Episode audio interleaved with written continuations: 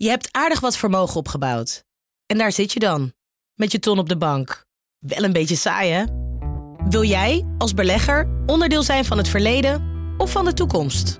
Bridgefund is een slimme fintech die een brug slaat tussen de financiële behoeften van ondernemers en van beleggers. Dus wie belegt bij Bridgefund krijgt niet alleen een mooie vaste rente, maar brengt ook ondernemers in beweging. Echt waar, met die ton kan je zoveel betere dingen doen. Bridgefund. Make money smile.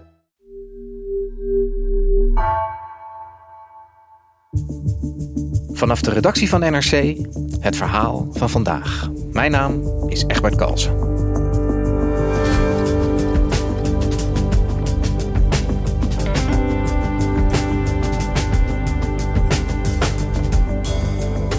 Europa wil 43 miljard euro vrijmaken om de eigen chipindustrie te stimuleren.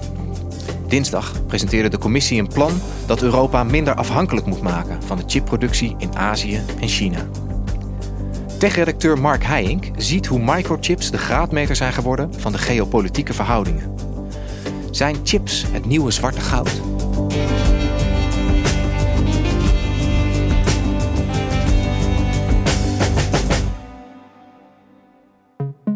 There is no digital without chips. And the European need for chips will double in the next decade. And this is why we need to radically raise Europe's game on the development, production, and use of this key technology. Mark, dit was uh, Ursula von der Leyen. Wat is de aanleiding van die plannen van de Europese Commissie? De directe aanleiding lijkt het chiptekort waar we nu in zitten. Je hebt overal chips nodig in apparaten of auto's eh, die je koopt. Maar wat er op de langere termijn gebeurt, is dat Europa gewoon een te kleine speler wordt in een hele belangrijke markt, namelijk die van de, eh, de microchips. Laten we eens bij het begin beginnen. Wat is een microchip precies? Poeh, ja, uh, het is maar één woordje, maar het dingetje doet heel uh, veel. Het voert allerlei berekeningen uit, of het uh, kan digitale bestanden opslaan, of iets in je werkgeheugen opslaan. En wat je dan ziet als je inzoomt op de technologie die erin zit, ja, zijn het eigenlijk allemaal schakelingen op een heel klein oppervlak. Vroeger waren die schakelingen en het pre-digitale tijdperk waren dat enorme computers die uit uh, buizen bestonden. En nou, wat ze gedaan hebben is eigenlijk al die buizen gedigitaliseerd in uh, kleine elektronische schakelingen. En dat begon ooit met een paar honderd schakelingen op een vierkante centimeter. En nu is de technologie zover dat er echt al miljarden, zelfs 10 miljard van die schakelingen op een vierkante centimeter passen. En dat zit dan bijvoorbeeld uh, in je nieuwe iPhone. Waarin worden de chips uh, gebruikt? Of misschien moet ik eerder vragen, waarin worden ze niet meer gebruikt? Want dat is gigantisch, hè? Eigenlijk elk apparaat uh, waar een lampje in zit of waar een motortje in zit of uh, met een internetverbinding, daar zit een chip in. Ja, goed, als je om je heen kijkt, je telefoon in je broekzak, de computer op je bureau, de magnetron in de keuken, het Nespresso-apparaat, de afwasmachine, je auto, je elektrische fiets, je draadloze oortjes of je spelcomputer. Alles zit boordevol chips. Het zijn allemaal producten die nou uh, of duurder worden, of uh, trager geleverd worden, of aangepast worden, omdat er uh, gebrek is aan die belangrijke bouwstenen. Bijvoorbeeld, er was opeens een tekort aan chips die gebruikt worden voor de motortjes in je zijraam. Dus wat deden autofabrikanten om uh, chips te sparen? Gingen ze ook weer auto's maken die gewoon ouderwets slingerden. Waardoor je je raam uh, naar beneden moest draaien, weer met de hand. Hetzelfde zag je in het digitale dashboard. Dat werd opeens weer een analoog dashboard met uh, wijzertjes. Nou, dat is zeg maar een hele tastbare vorm van chips. En een van de grootste gebruikers van chips wordt dadelijk ook het energienetwerk. Want dat willen we ook graag slimmer hebben, zodat het efficiënter kan werken. En uh, daarvoor heb je intelligentie nodig. En overal waar zeg maar, kunstmatige intelligentie bij komt kijken of uh, bij zal moeten kijken, daar zijn chips nodig. Kan jij iets zeggen over hoe die markt is gegroeid de afgelopen jaren? Wat je kan zeggen is dat de totale chipmarkt nu ongeveer 550 miljard dollar groot is. En ja, experts verwachten dat het eigenlijk over een jaar of tien verdubbeld is naar een duizend miljard.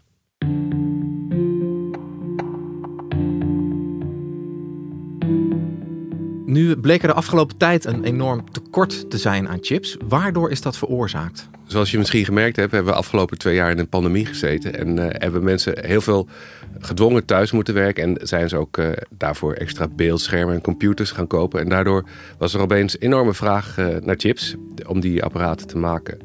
tegelijkertijd had de auto-industrie zich een beetje verkeken op het eh, aantal chips dat ze nodig hadden. Want ze verwachten dat ze minder auto's zouden gaan verkopen.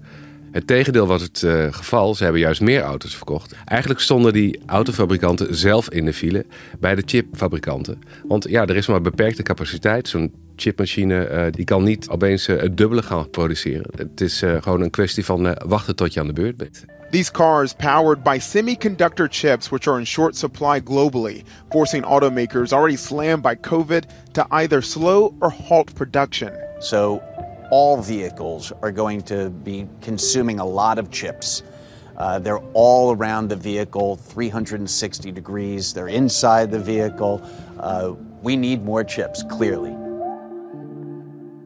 En maakt iedereen gebruik van dezelfde soort chips? Zitten in mijn telefoon dezelfde soort chips als in een auto zitten? Ja, ik weet niet hoe oud je telefoon is, Egbert. Uh, een jaar of drie, denk ik inmiddels. Oké, nou, als je nu een nieuwe zou kopen, zou die twee keer zoveel schakelingen op dezelfde oppervlakte hebben. Volgens die uh, continue verbeterslag. Um, wat je ziet dat hele gangbare chips, die maken gebruik van oudere technologie, die worden nog heel veel gebruikt in auto's of uh, in uh, apparatuur die gewoon heel robuust en lang moet werken. Daar willen ze eigenlijk niet het uh, neusje van de zalm hebben, maar meer de betrouwbare, volwassen, gangbare technologie. En je ziet dat die gangbare technologie eigenlijk het grootste tekort heeft op dit moment de partijen die de allernieuwste chips nodig hebben, bijvoorbeeld Apple voor zijn iPhones of uh, Samsung voor zijn eigen telefoons, die hebben genoeg ingekocht. Die hebben er gewoon ervaring mee. En de auto-industrie heeft zich verslikt in het, het aantal chips dat ze nodig hebben. Weet je, het lijkt maar één chipje. Maar omdat de auto zelf zo'n groot ding is, uh, zorgt het voor veel problemen. Dan staat de productiehal stil. Andere toeleveranciers, de leverancier van de bumper of uh, van de koplamp, kan zijn spullen ook niet kwijt. En dat heeft een enorme impact. VW Daimler, die hebben alle keine chips. De problemen in de autosector zijn zo groot dat er zelfs inderdaad nu fabrieken dichtgaan voor weken, voor dagen, voor maanden misschien zelfs wel, bij gebrek aan chips. En een fabriek die dicht is, dat kost pas geld. Ja, dus het hele productieproces niet alleen van de elektronica kant, maar eigenlijk komt alles tot stilstand op het moment dat je één zo'n belangrijke grondstof eigenlijk voor een auto niet meer kunt krijgen. Ja, en daar zit voor Europa ook echt uh, de bottleneck. Want Europa is dan wel zwaar een uh, kleutertje als het gaat om uh, afname van chips. Maar de chips die wij afnemen, die gaan grotendeels naar de auto-industrie in Europa. Dat zijn Frankrijk en Duitsland. En dat zijn de bedrijfstakken waar heel veel mensen werken en ja, waar heel veel andere toeleveranciers zijn. En dat is een beetje de Achilleshiel geworden van de de Europese technologie. Ja.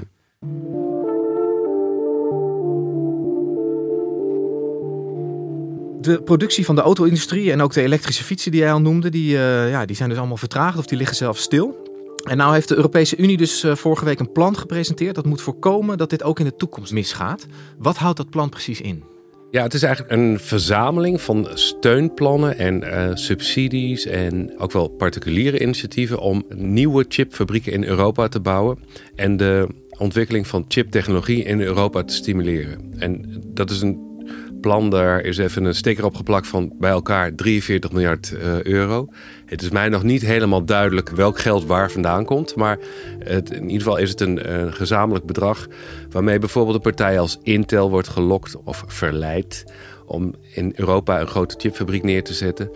Er gaat ook 10 miljard ongeveer naar een uh, cluster rondom ASML, maar ook andere eh, bedrijven in België en Duitsland, waar heel veel specifieke kennis op het gebied van chipproductie zit.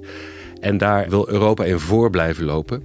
Want ja, dat is eigenlijk datgene, als je die techniek zelf ontwikkelt, kun je ook in de toekomst blijven innoveren en blijven voorop lopen.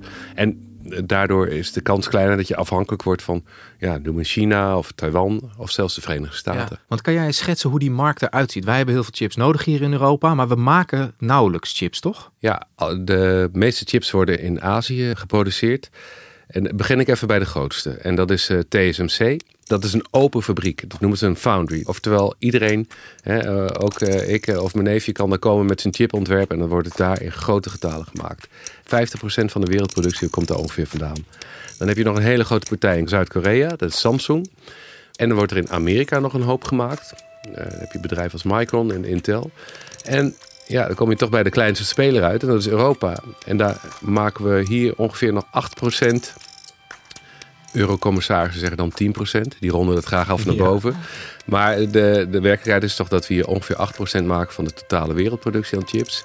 En als we niks doen, Als, als we blijven maken wat we nu maken, dan is dat uh, over een aantal jaar is het nog maar 4%. Niet omdat we minder maken, maar omdat de rest van de markt uh, zo ja, hard die groeit. markt zo hard groeit. Is dat van oudsher altijd al zo geweest? Uh, ja, dat hangt vanaf hoe ver je teruggaat. Ooit was Europa redelijk bij de les. Bijvoorbeeld in Nijmegen staat een chipfabriek van NXP. Uh, technologie die ooit het neusje van de zalm was en nu toch uh, een beetje outdated is.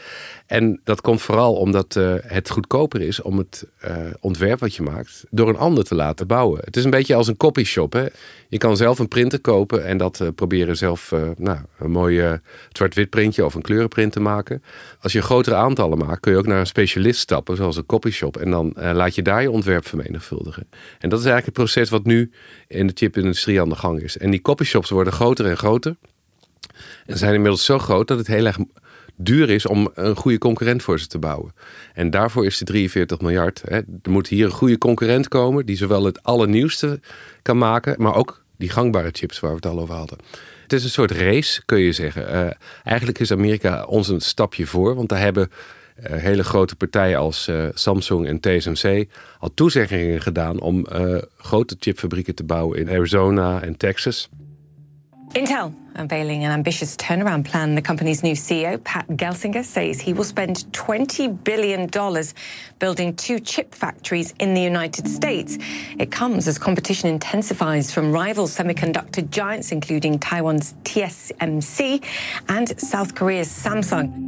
Intel heeft ook net gezegd dat ze gaan uitbreiden in Ohio. Dat is ook een Amerikaanse staat. En dat zijn chipfabrieken die kosten 15 tot 20 miljard dollar. Alleen om ze te bouwen al en om ze te vullen. En dan de eerste jaren dat ze draaien, draaien ze eigenlijk nog niet helemaal rendabel, omdat het nog niet perfect is afgesteld. Omdat die productielijnen nog niet helemaal vol zijn. En dat zorgt ervoor dat zo'n chipfabrikant zich alleen wil vestigen op een plek waar de omstandigheden perfect zijn. Maar vooral ook waar genoeg subsidie is om die eerste jaren te overbruggen. Ja, want jij noemt het subsidie en dat is het natuurlijk volgens mij ook. We hebben het gewoon over staatssteun. Mag dat zomaar? Hoe wordt daar naar gekeken in Azië? Zijn ze blij dat Europa en Amerika zijn wakker geworden en nu zelf die chipindustrie nieuw leven inblazen? Ik denk dat het woord dat je kiest, staatssteun, dat ligt zeg maar, historisch gezien gevoelig. Vooral in Nederland. Hè. We zijn toch vooral van open en een vrije markt waar bedrijven het zelf uh, moeten redden. En of anders maar uh, naar het buitenland moeten gaan. Maar dat is toch een beetje een uh, idealistisch beeld gebleken. Want uh, als geopolitieke scheidingen voorkomen eigenlijk dat uh, technologie vrij de wereld over kan gaan, dan moet je ervoor zorgen dat je in ieder geval zelf minder afhankelijk wordt. En dat is het doel van Europa. Ze willen ongeveer 20% van die wereldproductie zelf gaan leveren, zodat ze niet nog een keer met stilstaande productielijnen komen te zitten. En de enige manier om dat voor elkaar te krijgen is dus zelf ook zeg maar, zo'n verticaal te hebben van en uh, bedenken hoe je die chips moet maken, bedenken hoe die chips eruit moeten zien en ze zelf produceren. En dat uh, kan alleen maar als je die uh, fabrieken over de streep helpt en probeert ze te lokken met, met subsidies of staatssteun. Ja. Industriepolitiek zou je het kunnen ja, noemen. Ja. Maar je vroeg wat de Aziaten ervan zouden vinden. Eigenlijk doen we precies hetzelfde, want industriepolitiek is ook de reden dat TSMC zo groot geworden is in, in Taiwan. Is ook de reden dat China ook miljarden steekt in zijn eigen chipindustrie. Dus we moeten ook niet ja, roomser zijn dan de paus. Dus 50% van die chips wordt geproduceerd in Taiwan. Waarom is dat zo'n belangrijk land hiervoor? Waarom is Taiwan zo belangrijk? Daar wordt de meest geavanceerde uh, chiptechnologie gemaakt. Mede dankzij ASML, onze eigen ASML. Apple is daar een grote klant. Daardoor is het ook een hele grote speler. En tegelijkertijd uh, ligt Taiwan, en dat ligt gevoelig, dicht bij China. Dus het risico is eigenlijk dat de Chinezen, als ze in hun geopolitieke annexatiedrift Taiwan weer terug willen nemen, ook toegang krijgen tot die geavanceerde technologie van TSMC. Want de VS zijn bang dat bijvoorbeeld netwerkbedrijven als uh, Huawei, een aardsvijand van Amerika, weer toegang krijgt tot die hele uh, geavanceerde chips van, uh, van TSMC. Daar hebben ze juist Huawei de afgelopen twee jaar weggeduwd. Zo van, nee, ga het zelf maar regelen met jullie inferieure Chinese technologie. wij willen deze TSMC-chips voor onszelf houden. En dat maakt Taiwan een extreem ja, belangrijke speler in, in dat hele geopolitieke spectrum.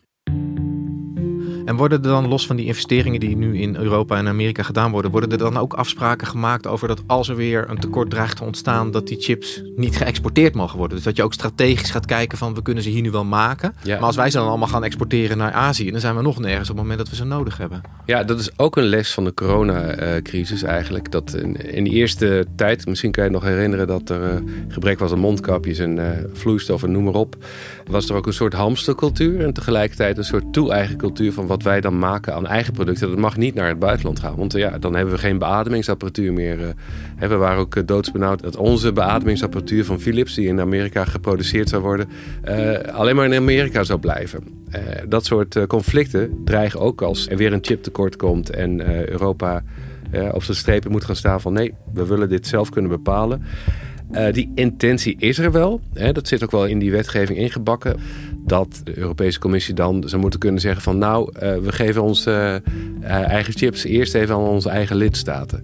En dat is een soort ja, protectielaag, beschermlaagje.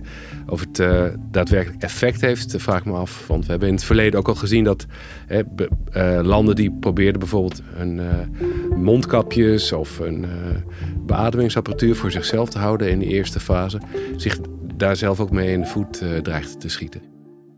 En lopen we met al die miljarden investeringen in Europa en Amerika en ongetwijfeld ook in Azië niet het risico dat we over een paar jaar geen tekort, maar juist een overschot aan microchips hebben? De zekerheid wel is dat de vraag naar chips alleen maar zal groeien en explosief toeneemt. Dus uh, er is echt geen bubbel. En dat zijn niet mijn woorden, dat is uh, die van Peter Wenning, de directeur van ASML. Hij maakt een vergelijking met de oliecrisis van 1973. Hè. Toen stonden auto's stil op de snelweg of mochten niet meer gereden worden omdat de, er geen brandstof beschikbaar was. En dat gebeurt nu dus eigenlijk bij chips. Chips zijn een nieuwe vorm van olie. En hij uh, voorspelt eigenlijk een ja, verdubbeling van de markt over de komende tien jaar. En dat kan gewoon niet ingevuld worden met de, met de uh, machines die we nu hebben, met de fabrieken die we nu hebben. Dus er zijn meer fabrieken nodig. Dus als ik jou goed begrijp, dan is wat we nu zien, de strijd die uh, om de microchips uh, gevoerd ziet worden, is eigenlijk vergelijkbaar met wat we destijds in de jaren 70 rondom olie gezien hebben. Ja, dat is een goede vergelijking. En wat je ziet is dat de geopolitieke strijd, zoals die ooit in het Midden-Oosten begonnen is rondom olie, dat die zich nou ook ontbrandt rondom Taiwan als belangrijkste leveranciers van chips. En aangezien chips nou eenmaal de motor zijn, de brandstof van onze technologische ontwikkeling, ja is daar alle politieke aandacht op gericht. Eigenlijk zijn chips het nieuwe zwarte goud. Mark, dankjewel. Graag gedaan.